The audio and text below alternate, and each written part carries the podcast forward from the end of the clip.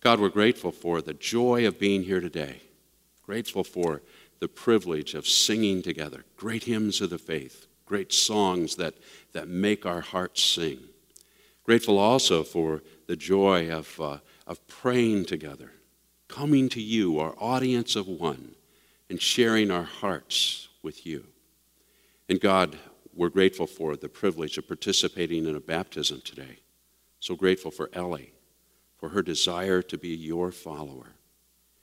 And God, I pray now that as we open your word together, that it might be something that's significant. Help us not to just go through the motions because that's what we're supposed to do at this time in the service every Sunday morning. But I pray that it might become alive to us, that it might uh, be something that uh, really makes a difference in our lives as individuals, as well as our life together as a community of faith. Speak to us now. Speak to the people and the preacher alike. It's in the name of Jesus that I pray. Amen.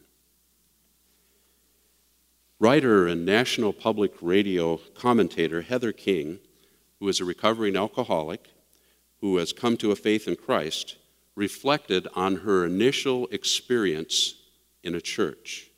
She says, My first impulse was to think, My God, I don't want to get sober.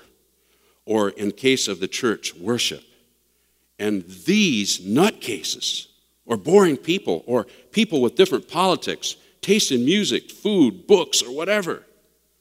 Nothing shatters our egos like worshiping with people we did not handpick the humiliation of discovering that we are thrown together with extremely unpromising people.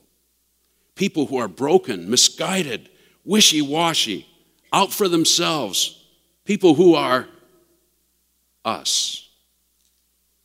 But we don't come to church to be with people who are like us in the way we want to be. We come because we have staked our souls on the fact that Jesus is the way, the truth, and the life.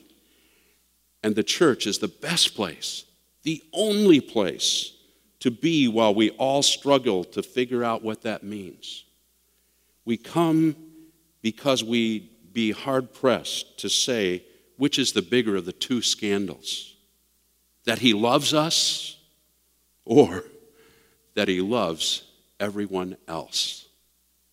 Isn't it amazing the way in which God calls very different people from different situations in life to become a part of the body of Christ, the church? As the body of Christ, we must follow the example of Jesus, the one who is the suffering servant, who by his death, life, and resurrection sets the standard or the example for all of us. Just as different parts of our bodies must be united if they're going to function to provide health for us, so the body of Christ must be united. In his prayer the night before he died, Jesus prays for his disciples, and he also prays for our unity. Listen to the last part of his prayer in John 17, verses 20 through 23. My prayer is not for them alone, speaking of his disciples. I pray also for those who will believe in me through their message. Hey, that's us. That all of them may be one, Father, just as you are in me and I am in you. May they also be in us, so that the world may believe that you have sent me, that they may be one as we are one. I and them, and you and me, may they be brought to complete unity to let the world know that you sent me and have loved them even as you have loved me. Do you get the idea of what Jesus was praying about here? If we are to follow his example, we are to have the same kind of unity that is present in his relationship with God the Father. It will be our unity that draws the outside world to Him. And conversely, it is our disunity, it's when we're fractured that the world around us says, Why would I want to be a part of that? The apostle, uh, one of the great things that uh, the Roman church has, and I don't know if you've noticed it, uh, uh, and some of us might not consider it a great thing because it's foreign to us, but they, they have icons. And, and one of these icons has Father, Son, Holy Spirit, all standing together, holding hands, and it's called perichoresis, which is the Greek word for circle dance, expressing the unity of the Trinity together. The Apostle Paul understood well the importance of unity when in Romans, 1 Corinthians, and Ephesians, he described the church as the body of Christ. Likewise, as he writes his wonderfully positive letter to the church of Philippi, a church that he loved very much, he underscores how crucial it is for them to be united. There has been some kind of conflict among them, and there are two women, could have been men just as easily, but there are two women who are arguing with each other, Euodia and Syntyche, threatening the unity of that great church. Paul must have felt helpless as he wrote this correspondence from a prison cell in Rome. So, as he writes Philippians 2, verses 1 through 4, he lifts up Jesus, the one who will become the suffering servant, as the example of the unity that we're talking about. I'd like you to follow along with me as I read from Philippians 2 1 through 4. It's a passage which Liz read this morning, and a passage which we can't read too often, a passage which is so important to us where we are not only this day, but every day. Listen for the word of the Lord. If you have any encouragement from being united in Christ, if any comfort from his love, if any fellowship with the Spirit, if any tenderness and compassion, then make my joy complete by being like minded, having the same love, being one in spirit and purpose. Do nothing out of selfish ambition or vain conceit, but in humility consider others better than yourselves. Each of you should look not only to your own interest, but also to the interest of others.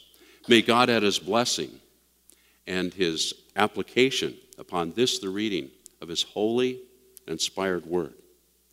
In verse 1, Jesus, the suffering servant, should be the motivation for our unity. Some scholars would say that it's on the basis of Paul's relationship with the Trinity, that is, Father, Son, and Holy Spirit, that he's making this plea for unity.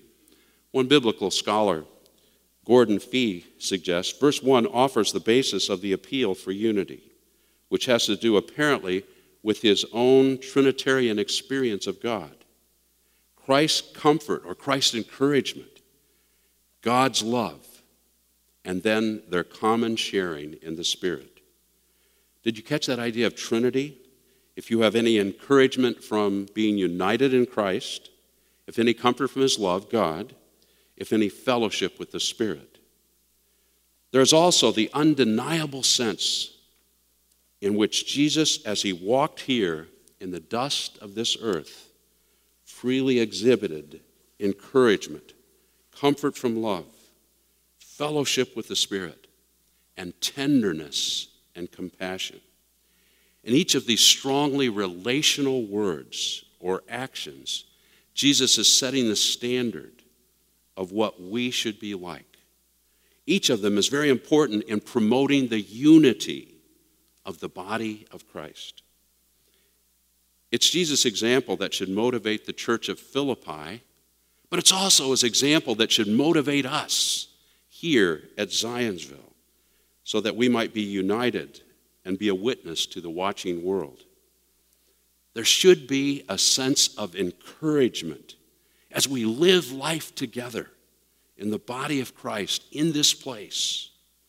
Anytime you are here or sharing in the life of this body in any way with another person from ZPC, you should be giving each other courage to live wherever you are, in whatever season you find yourself in this life.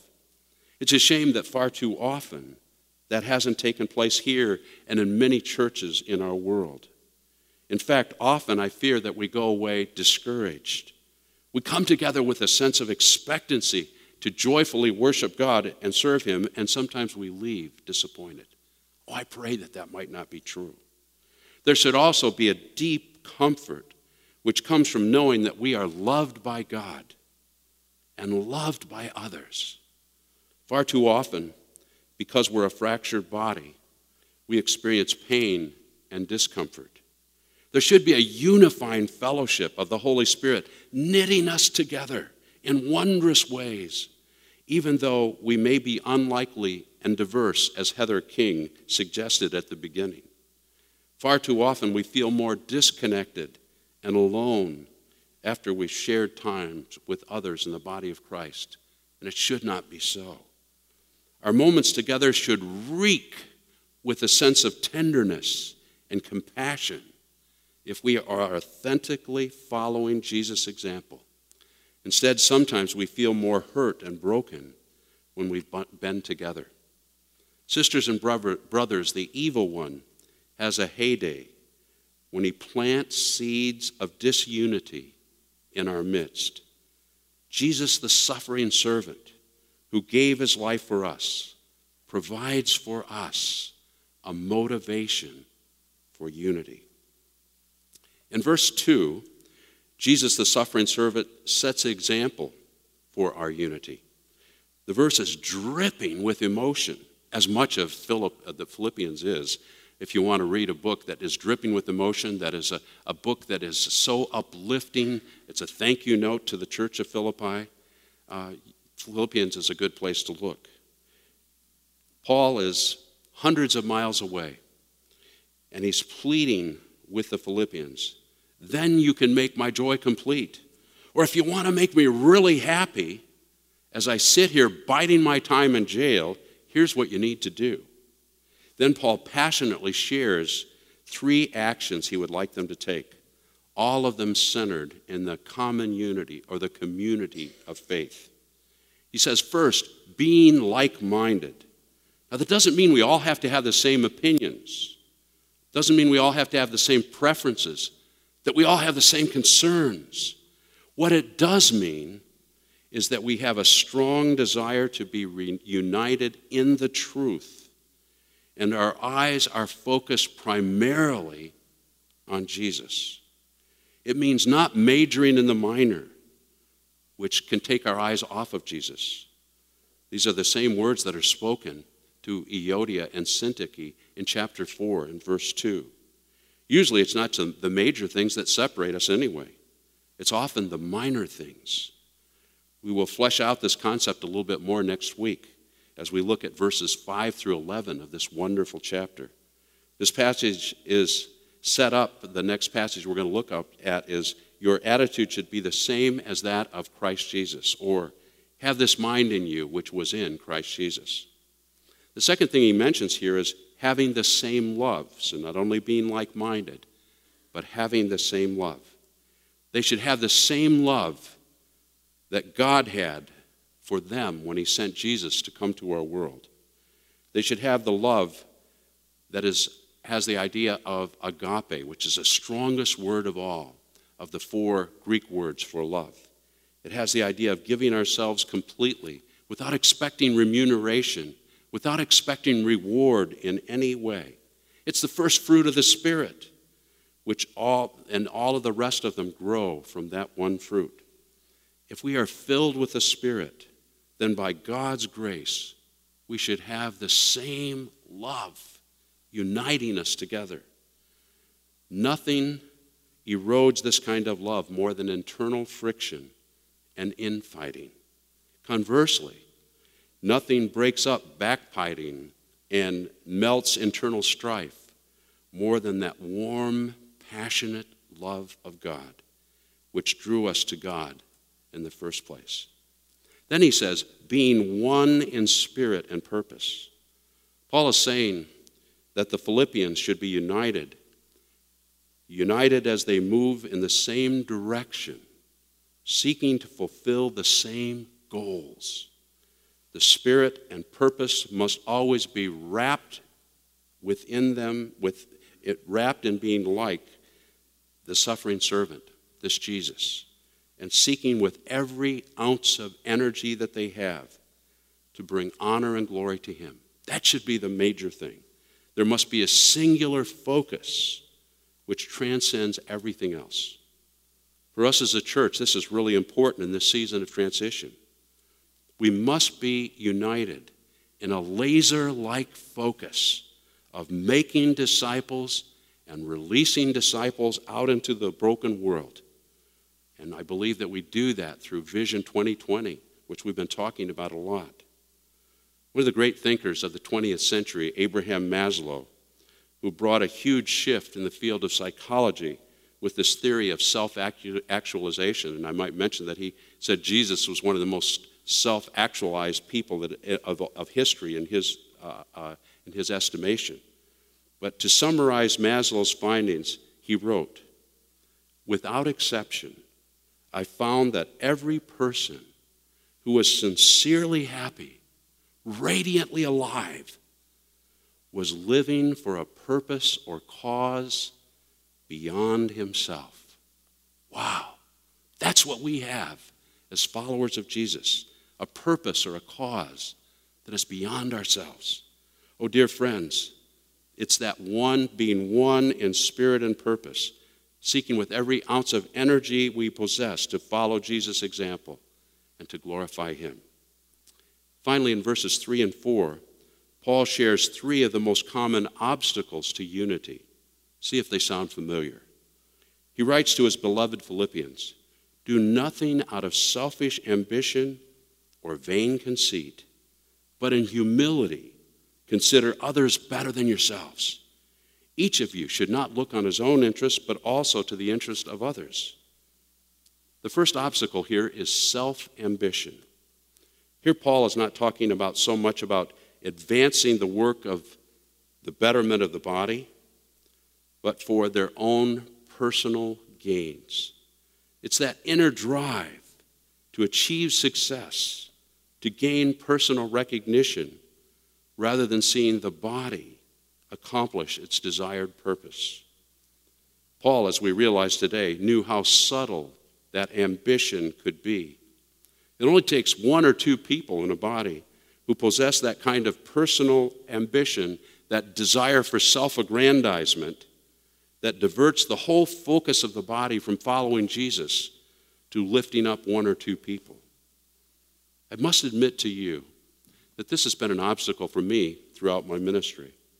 As a competitive person with more drive than I should have at times, I've been guilty of selfish ambition, wanting to be the pastor of a large, prestigious church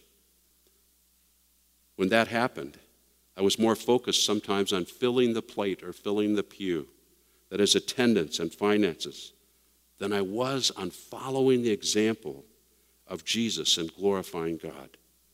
While rationalizations were plentiful, if the truth be known, the unity of the people that I served was probably suffering.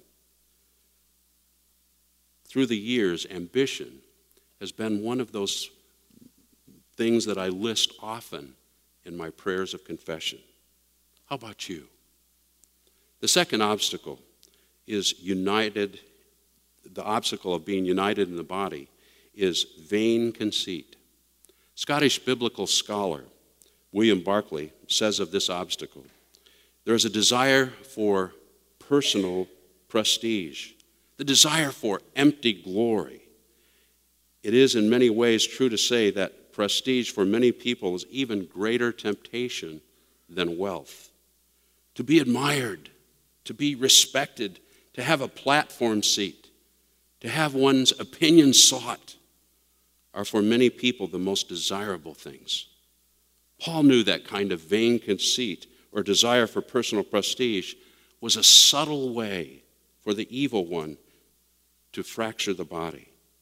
Sometimes when we don't get enough recognition at work, or we don't get enough recognition at home or in our community, we seek that recognition in the church.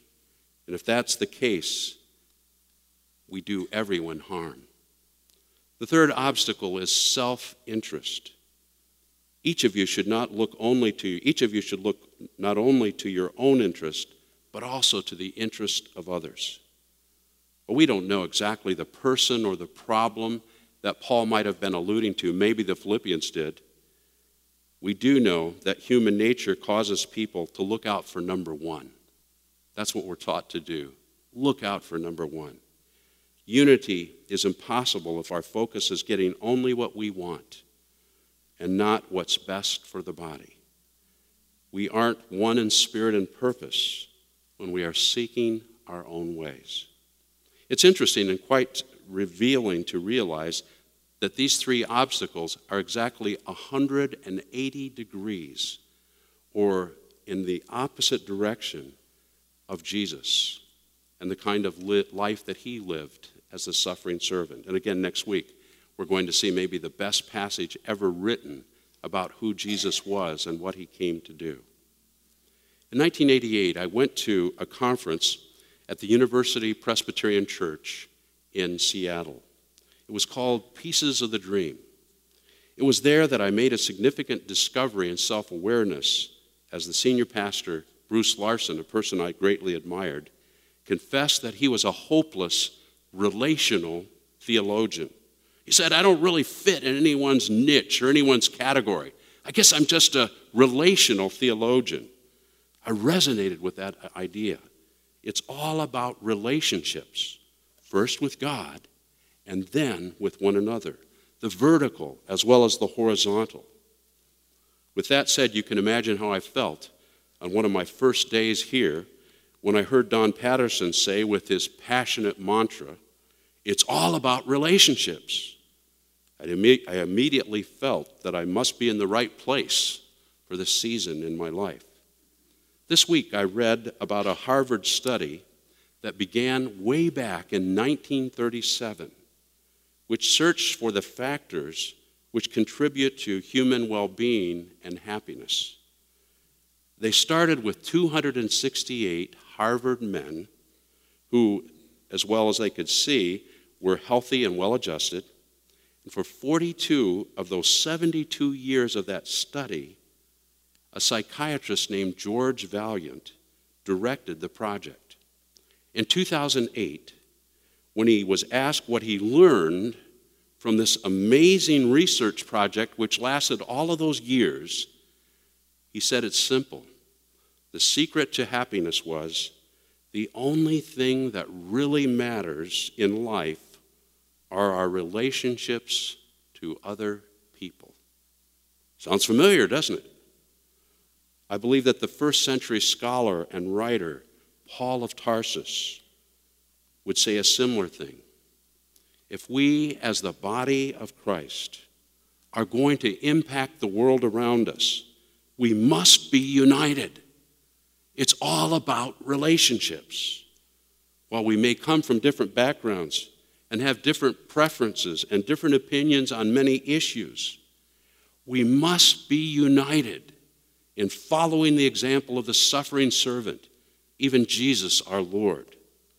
With our eyes focused on Jesus, we must be like minded, having the same love, and being one in spirit and purpose. We must not allow ourselves to be filled with selfish ambition or vain conceit, but in humility, consider others better than ourselves. We must put aside self interest and be wrapped up in the interests of others. This week, as most of you know, and we've alluded to earlier, the session of ZPC, realizing that we, are a different, we were a different church five years ago, looking and look toward how we, what we need to be and how we need to be staffed for the future. They started with the leadership team, where there are now four of us, and said that we really only need two people realizing that our numbers are half of what they were. Realizing that the new senior pastor would fill one of those positions, and we've just uh, elected a search committee to begin looking for that person last week. We needed to reduce our numbers by three. This reduction wasn't based upon performance, but on the session's prayerful projection of what was needed for the future. While very, very difficult decisions were made, the session, in a beautiful way, was like minded, having the same love, being one in spirit and purpose. There was a wonderful sense of unity, even though there were different scenarios that were presented, and even though different uh, differences were shared. In the next month, the session will also be looking at the remainder of the staff with the same eye on what we need for the future. During this time of transition, it's so important that we're united, following the example of the suffering servant, our Lord Jesus Christ. As I think about how we should be united, this week I read about a mystery that is, that is found in God's created order, and I believe that speaks to us about the unity of the church. Let me read it. For years, scientists were baffled by the mystery of floating fire ants. You say, uh oh, where's he going with this? When placed in water, an individual fire ant will flounder, struggle, and eventually sink. But when fire ants band together, they form life rafts that help them survive the flash floods of the Brazilian rainforest. As a unified raft, they can even travel for months before reaching dry land. An article in the Los Angeles Times summarized a new research study that has unlocked the secret of this natural mystery. After collecting a bunch of ants, scientists dropped them into containers of water. The ants quickly spread out and formed themselves into rafts. Each individual ant use its claws and the adhesive pads on their legs to grip onto each other. One researcher said, At first it looks like a tangle of bodies and limbs everywhere, but the longer you look at the picture, the more you're able to distinguish between different body parts and see the connection. Then the insects use air pockets that form around their bodies to keep themselves afloat. The article concluded the research sheds light on how deeply social insects act together, almost as if they're a part of a superorganism. As one scientist said, the individuals acting together create their, this awareness of the environment that no individual ant has. As we think of this, the New Testament often speaks, and Paul here speaks, of our need to be connected to fellow believers in order to survive and to grow spiritually. Alone we can sink, but clinging and growing together in Christ, we can ride out any storm that comes our way. Oh, dear friends, I believe that God is calling us in the most positive of ways to start all over again. I shared this vision with you a couple of weeks ago. Like the new church, which was founded over 30 years ago now here in this place, we need to build a caring community where every person is loved, cared for, valued, and needed. We need to be a place where people grow deeper in their relationship with God through study and worship, especially in small groups. We must be a people who lose themselves in hands on service to a broken world, caring for all kinds of people with all kinds of needs and doing that on behalf of our Lord Jesus. With numbers in worship and giving and in staff down, more than ever, it's important to pull together in common unity.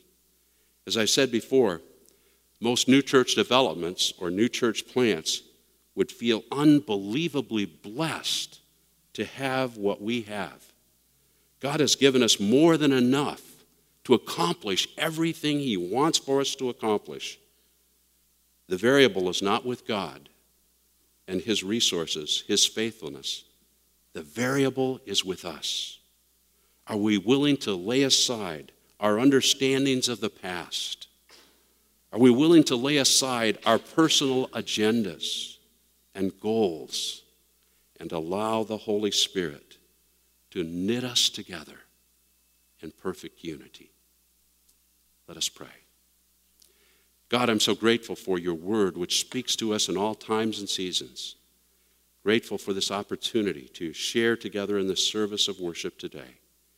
And I pray that your word might continue to speak to us. May it kind of work in our minds this week.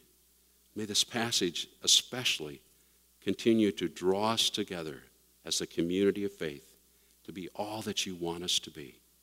God, I thank you for this church. I thank you for its wonderful history, and I thank you for its great future. Continue to bind us together. It's in the name of Jesus that I pray. Amen.